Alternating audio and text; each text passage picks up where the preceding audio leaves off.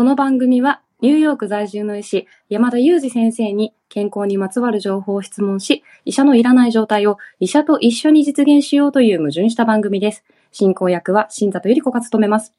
聞きたいテーマや質問は、ウェブマガジンミモレでの山田裕二先生の連載コーナーへお寄せください。感想は、ハッシュタグ医者のいらないラジオで、ツイッターでつぶやいていただければと思います。先生、本日もよろしくお願いいたします。お願いします。お願いします。そして、おめでとうございます、先生。何でしたっけ？なんとまた書籍を出版されたんですよね、先生ね。ああ、そうですね。今月末ぐらいに出ると聞いてるんですけども、今もうつすでにですね、実は、はい。えーっと、7月か8月に出る本の序文を書いていたので、もう気持ちはなんか、次、あさっての方に向かっているという感じだったんですね。あれこれちょっと医者のいらないラジオリスナーの皆様とですね、私はデジャブを感じたんじゃないでしょうか。この会話、先月もしたような気がします。そうですね。なんかですね、最近毎月1本序文を書いてるので、なんかこう、序文のプロになりつつあると言いますか、序文ってそんなにレパートリー出ないので、結局似たような序文になりそうになるところを、なんとかレパートリー出したいので、あえて違ったテイストで序文を書き続けていますんで、もう本当なんかこれからあの序文のご依頼とかあればですね、私までお送りいただければ、代筆であの序文を書くっていう仕事もできそうだなって思うぐらい今、序文をたくさん書いています。そうだったんですね、先生。あの、皆さん、今回の序文も最高ですからね、ぜひね、チェックしてみてくださいね。序文は Amazon で見れるあの文章ですよね。そうですね。はい。あれよそうです、。そうです。あの、この配信の概要欄に私、まあ、序文をコピペして貼ろうかな。すごいこの序文良かったんですよ。あ、本当ですか？ちょはいっとこう、あれですよね。今回のものは、ちょっとこう、エピソードトークみたいなところでスタートする序文でしたね。あの、序文のことばっかり言って、漢字のタイトルをお伝えしていなかったんですが、え僕らのリアルメディカル英会話フレーズ集ということで、なんと452本のメディカル英会話のフレーズが勉強できるんですよね。そうですね。かつですね、あの、英語音声付きですので、ネイティブが実際に英語を読んでくれていて、その音声ファイルもついているので、耳でも勉強できるような構成になってる。おー、あ、それはあれですか？何かどこかにこう、ダウンロードしに行ったりとか、アクセスしたりして聞けるようなイメージですか？そうです。まさにおっしゃる通りです。いやー楽しみだな。私ちょっと早速予約をしてですね、月末に届くのを楽しみに待ってるんですよ。これはもうちょっと新田さんがどこを目指しているのか疑問に思い始めたんですけれども、いや、皆さんに聞いていただきたい。この本ですね、出勤、外来、病棟、退勤までこうカバーされてるんですよね。そうですね。はい。医師の一日をすべてカバーした本ですよね。しかもあのね、あの、面白いんですよ。パート1、パート2ってやって、こう、いろいろな場面での、こう、会話のフレーズ集が勉強できるんですけど、私がその中でも気になったのがですね、まあ、どこを目指すかという、あの、疑問にお答えするっていうところもあるんですけど、ミーティングっていうところがあってですね、これちょっとミーティング、いや、あの、これは本当にもう脳内とか一人で完結しちゃう楽しみなので、あの別に目指すっていうのと違うかもしれないんですけど、ミーティングに参加したいなって思ったんですよね。あの、実際にじゃないですよ。脳内で。脳内で。脳内で。なんかちょっとこう、自分がお医者さんに、北米で医療従事者になってオンラインミーティングをしてるっていう妄想をするためにちょっと買ってみたっていうところですかね。なるほど、なるほどはい。ちなみにそのオンラインミーティングに関しては必ずしもこう医療現場に限られたフレーズが載っているというわけじゃないので、まあそういう意味では医療者じゃなくてもこう学べる内容になっているかなとは思いますし、多分ですね、一部はこの放送の中でも昔取り扱ったりしたことがあるんじゃないかなと思いますけどね。いやもう、そうなのですごい、その、者のいらないラジオ以前ですね、山田先生にこう英語のクイズを出していただいていた時もありますからね。あのーそうですね。聞いていただいた方はもしかして覚えているいらっしゃる方もいるかもしれないんですけれども、あのクイズ楽しいのでね、あの、よか、よければ過去回聞いてみていただきたいんですが、まあ、そういうのが載ってるってことなんですね。そうですね。そういうのも載ってます。いや、ますます楽しみです。ちょっと届いたら、ぜひ、あの、先生にいろいろ質問しながら、僕らのリアル英会話フレ、メディカル英会話フレーズ集に関しての回も一個作りましょうね。そうですね。ぜひはいやりましょはい。ありがとうございます。まあ、そんな中今日はですね、私が体の感覚器官の中で一番好きな目についてお話を聞いてもいいですか？あの、なんでそもそも体の感覚器官の中で一番好きなのが目なんですか？あの、すごい感謝してるんですよ、いつも。目にいつも感謝してる人ってあんまり聞いたことないですけどね。なんかあの、先生がいつも臓器のお話とか、まあ、胃の ABC とか膵臓、脾臓、あの、腎臓もやりましたし、まあ、その時も感謝の気持ちを持っていたんですけど、聞いて改めてっていうところがあったんですが、目に関しては、本当にいつも仕事をするにもですよ、なんかこう、コミュニケーション取るのも大好きな物語やコンテンツを消費するのも、ここを通しているので、やっぱり特別な思いがあるんですよね。なるほど、なるほど。そういう意味ですね。はい。で、こう、以前ですね、NHK スペシャル生命大躍進の第一章でですね、目の誕生っていうものを見たことがあるっていうのも大きいかもしれません。こんな経緯で生まれたんだ、すごいって思ってるんですよ。やっぱり目のことを。うーん。うん。なので、今日はその目をずっとできるだけ大切にしたいなというところから、ちょっと私が気になっている白内障について、先生に解説いただきたいなと思ってるんですよね。了解しました。まあ、はじめにお断りを入れておきますと、私たちは眼科医ではないというのと、まあ、基本的には白内障の診断から治療まで眼科の医師にお願いをして、私たちはどっちかっていうと、そのきっかけを作るというか、あ、白内障が疑われますので、眼科にかかりましょうっていう、そこの橋渡しをする役目なので、まあ、そういう医師が話しているという、まあ、そういう引き算をしてちょっと聞いていきたい、あの、いただきたいんですけれども、まあ、確かに、こう、老年医学科で働いていますので、白内障を疑うっていう、まあ、そういう門戸という意味ではかなりたくさんの機会がありますよね。そうですよね。あの、うんと、引き算をして聞く、わかりましたって思うんですけど、こう目が見えなくなるとか、ぼやっとするとか、漠然とした目、目のこう能力というかパワーが落ちていく中で、例えば先生のところに診察に行けばアメリカでは、これは何々ですよ、これは何々じゃないですかっていう診断をしてくださるってことですよね。そうですね。うんうん。診断というと意味ではですねうんうん、あの、正確には眼科の医師がということになりますけれども、まあ、これは白内障の疑いがあるので眼科にかかってくださいねという入り口のところは私たちで担当していますよね。あじゃあそしたら白内障に限らず、例えばこう、目がぼやっとしたりとか見えにくいっていう時に、先生がどのようなことを、どのような病気の可能性を疑われているのかっていうお話からちょっと聞いてもいいですか？そうですね。まあ、うんあの、特にやはり高齢者ですと、この白内障非常に大きい問題といいますか、頻度も高い問題ですので、白内障っては必ず候補に上がってきますよね。で、まあ、例えば、まあ、いろんな病気があるんですけれど、病気によっては、例えば突然目が見えなくなるっていうような病気もいくつもあります。で、この白内障に関しては、突然ある日を境に目を見え、見えなくなるというものではありませんので、そういったところが一つ情報としては大切になってきますよね。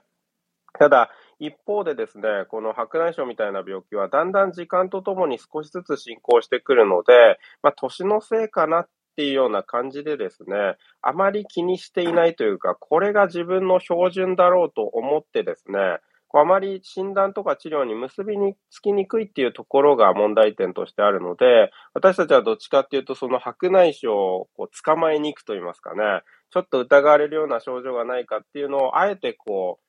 う、なんていうんですかね、こう、海に網を投げて魚を引っ掛けに行くみたいな、そういうようなことをですね、実際、日々の診療でやっているんですけれども、まあ、そういう時に伺うような症状っていうのは、まあ、例えばですね、こう、ちょっとこう、目がぼやけて、霞がかかったように見えるとか、あとはこう、歪んで見えるようになってきたとかですね。で、あの、他には、例えば、こう、日光が散乱して眩しく見えるとかですね。あるいは運転をされる方だと、夜の運転がだんだんこう目が見えにくくなって難しくなったとかですね。標識がなんとなくぼやけて見えにくくなったとかですね。まあ、こういうような症状で、まあ、引っ掛けていくことになります。で、そうしたものがですね、特に痛みなどを出すこともなく、ただ、こう、視野の異常として、えー、出てくるというのが、まあ、白内障の特徴でして、そもそもこの白内障っていうものの英語ですよね、キャタラクトって言うんですけど、このキャタラクトは、そのラテン語由来なんですけど、語源が確か滝、滝って、あの、なんていうんですか、その滝ですね、水の流れる滝です。この滝が確か語源なんですよね。で、こう滝の中、例えば滝壺の中なんかに入ったら、こう白くて、あの、全く前が見えなくなると思うんですけど、そういうような語源でできた言葉なんですよね。だからなんとなくこう白く霞がかかったような視野になるっていうイメージをしていただけると思うんですけども、ま、こんな症状が出る病気でして、で非常にですね、こう高齢者に多い病気ですのでで、世界中に本当に何千万人単位であのいらっしゃるというふうに言われていますね。ありがとうございます。もう、メモがたくさん取れました。まずは、最後の方から、キャトラクトって調べてたんですけど、語源がこう滝だったんですね。なるほど。だから、白くこうぼやけてるっていう症状をこう表している。おー。そしてそして、先生方が診断をするときには、突然目が見えなくなるっていう場合と、突然ではないという場合があるとして、で、突然の見えなくなるという場合ではない方の症状に白内障が引っかかってくるっていうイメージですよね。うん、そうですね。そうか。でもなんかぼやけるとか歪んで見えるとか、眩しく見えるとかっては、は白内障特有なんですか？ほ他のことにもありますか？そうですね。もちろん、例えば歪んで見えるとか、視野が、まあ、暗くなるとかですね。まあ、そういうような症状ってあるんですけど、この霞がかかってくるようなと言いますかね。それは比較的、その白内障に、あの、特有な症状ではないかなと思いますけどね。もちろん、その何か、あの、何ですかね、その、この白内障のそもそも病気自体がですね、ちょっと先ほどご説明しませんでしたけれども、レンズですね、目のレンズ、水晶体と呼ばれるんですけども、このレンズ自体がですね、こう曇りがかかってきちゃうっていうような病気なので、まあ、それをイメージしていただけるとなんとなく症状をつかみやすいと思うんですけども、まあ本当にこう、メガネが曇っちゃった状態ですよね。まあそういうような状態に目の中でなってしまいますので、あの、まあそういうような症状になってくるというところですよね。メガネが曇っちゃった状態、こう目の中のレンズが曇っちゃった状態という理解でいいですかね。そうですね。じゃあ先生、もしそうなってしまったらということもお伺いしたいんですけど、やっぱり、まあ、原因としては加齢が多くて、他にもあるんですか？そうですね。加齢は一つ大きなリスクファクター、危険因子だというふうに言われていますけれども、それ以外によく挙げられますのが、まあ、喫煙、それからアルコール、あとは日光ですよね。まあ、よくこうサングラスかけられているっていうのは、こう紫外線の影響を受けたくないというところがあると思うんですけども、その一つの理由が白内障ではないかなと思いますね。なので、日光もありますね。それからまあ栄養の偏りですとか、えー、運動不足ですとか、糖尿病、まあこうしたものもリスクとしてよく知られています。それから薬で代表的なのはステロイドと呼ばれる薬ですね。このステロイドという薬は、あの、この白内障との関連がよく知られています。ありがとうございます。こう、今聞いた喫煙とかアルコールとか、まあ、例えば糖尿病、運動不足、栄養の偏りとかはもう他の病気でもなんかリスクになりそうなものばっかりだなという印象なんですけれども、なんか日頃からこれは気をつけたいなと改めて思いました。じゃあ、そしたら先生、これを、先生がこう、その疑いを持って、眼科医の先生に診断してもらったら、どんなこと、どんな治療ができるんですか？濁ったものは治るんですか？そうですね。で、この濁ったものをですね、例えば濁りを取る目薬みたいなものがあればですね、すごく便利だなと思うんですけども、残念ながらですね、こう濁ってしまったレンズの濁りだけを取るみたいな、そういうこう薬ってないはずなんですよね。ですので、基本的にはその濁ってしまったレンズっていうのは、まあ、取り替えな、取り替えなければいけないということでですね、実際の目安としては、まあ、少し濁っているけれども、基本的に日常生活に支障がないという場合には、そのまま様子を見ましょうと言われることも多いんではないかなと思いますね。まあ、詳しくは眼科の医師にぜひ問い合わせていただきたいんですけれども、私のこう眼科医からの返答を見ているとですね、おそらく日常生活に支障がないレベルであれば、まあ、手術をしないで様子を見ましょうって言われることが多そうです。一方で、少しこう日常生活に影響が出ている。例えばですね、こうよく運転をする方が運転を少し危ないなと感じているとかですね。あるいは何かこう、ものが見えにくくて、実際に日常生活の具体的な事例で困っていることがあるっていうような場合には、あの、手術を進められることが多いんじゃないかなと思います。で、この手術なんですけれども、すごくこう、まあ、言い方は悪いんですけれども、内科医から見ると、こう、簡単なというか、リスクの低い手術というふうに捉えられていて、私たちも白内障の手術前というとですね、他の手術前とは違って、あ、ほとんどの薬続けてもらって大丈夫ですし、特に血液検査とか、こう、込み入った事前の検査も必要なくてですね、で、白内障の手術ぜひ受けてくださいっていうようなタイプの手術なので、基本的には、まあ、日本だと入院している病院もあるかもしれないですけれども、こちらアメリカでは間違いなく被害の手術で、全身麻酔ではなくて局所麻酔の手術で、というような形になりまして、比較的短時間で日帰りでできる、まあ、手術ということになりますので、ま比較的手軽な、そして何か持病があっても受けやすい手術なんですよね。で、この目というのもですね、非常に大事なやっぱり情報のアンテナですよね。いろんなものを見て、あの、実際それを察知して、で、まあ、あの、それを脳に伝えている、まあ、大事なアンテナですので、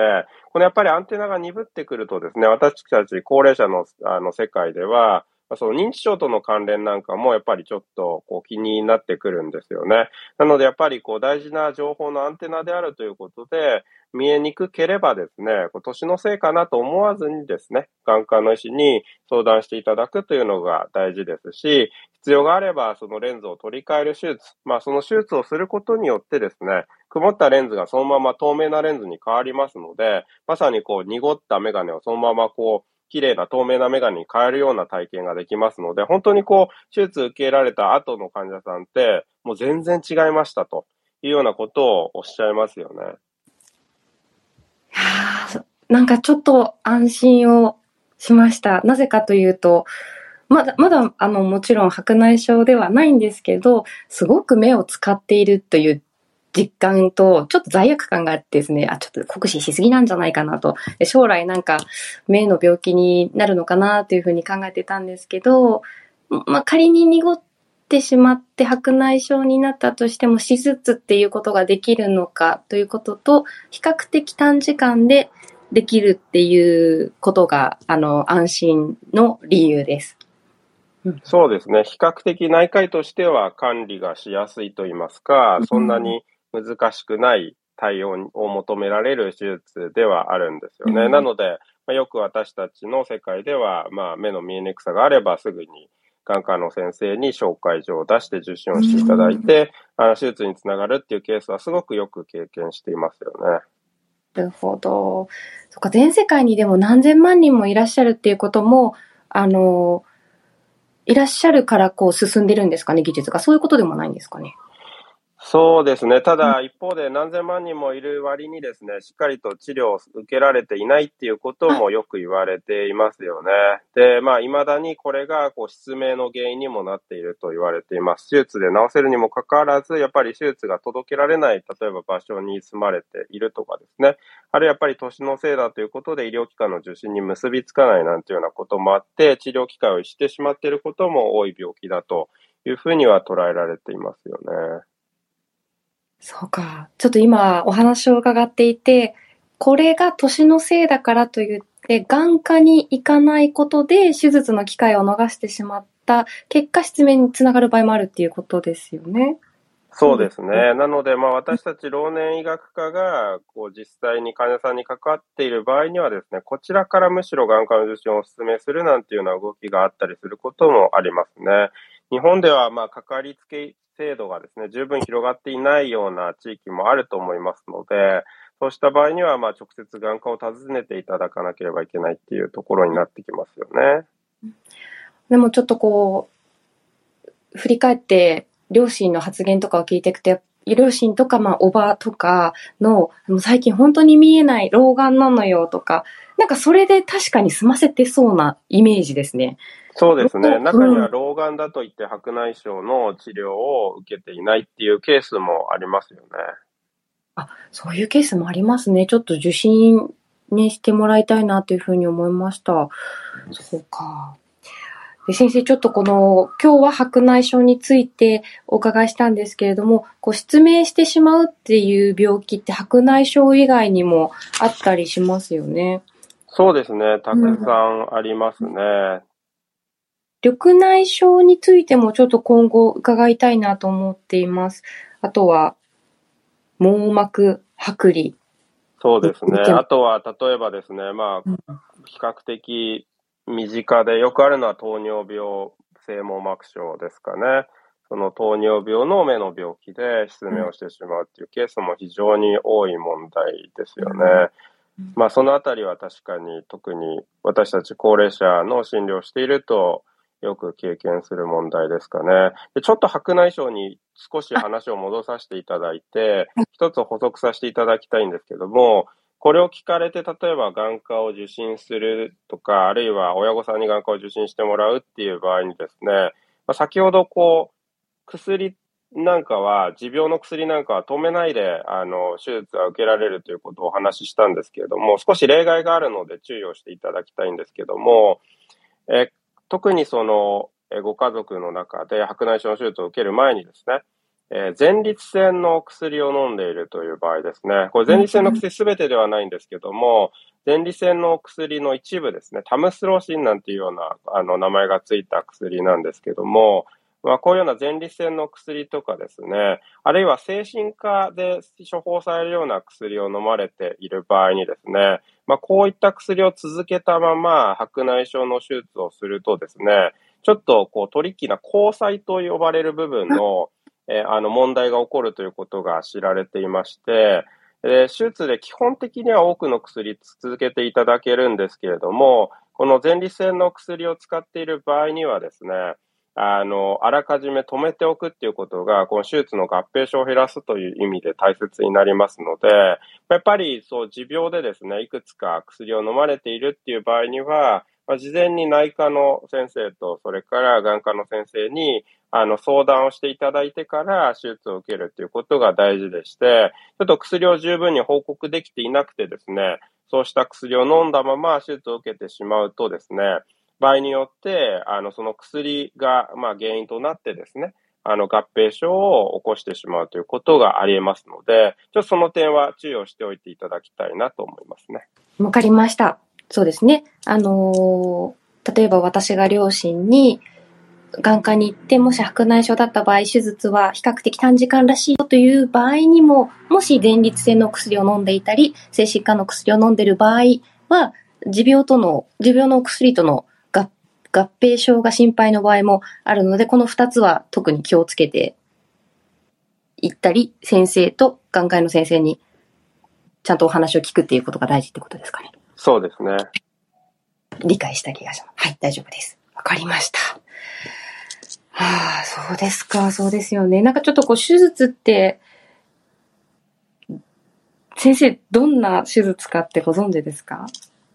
そうですね。私もちょっと全くその手術室に立ち会ったことはないのでわからないんですけれども、うん、学生時代にですね、こう、ちょっとグロテスクに感じられるかもしれないですけども、豚の眼球を使って、この白内障の手術をやってみようっていうような実習があったので、まあ、ちょっとは知っていると言いますか、そのレンズの中のですね、中身を、こう、バキュームみたいなもので抜いてきて、で、袋だけ残してですね、その袋の中に、こう、レンズ、クリアなレンズを、こう、挿入して入れ替えるっていうような手術をですね、まあ、その豚の眼球を使って昔実習でやったので、ちょっと実際その通りにやられているかわからないんですけど、そんなイメージを私は手術にはしていますけれども、細かい実式についてはですね、ぜひ眼科の先生にお問い合わせいただければなと思いますね。ありがとうございます。もう、ミュートの向こうで大騒ぎしてしまいました。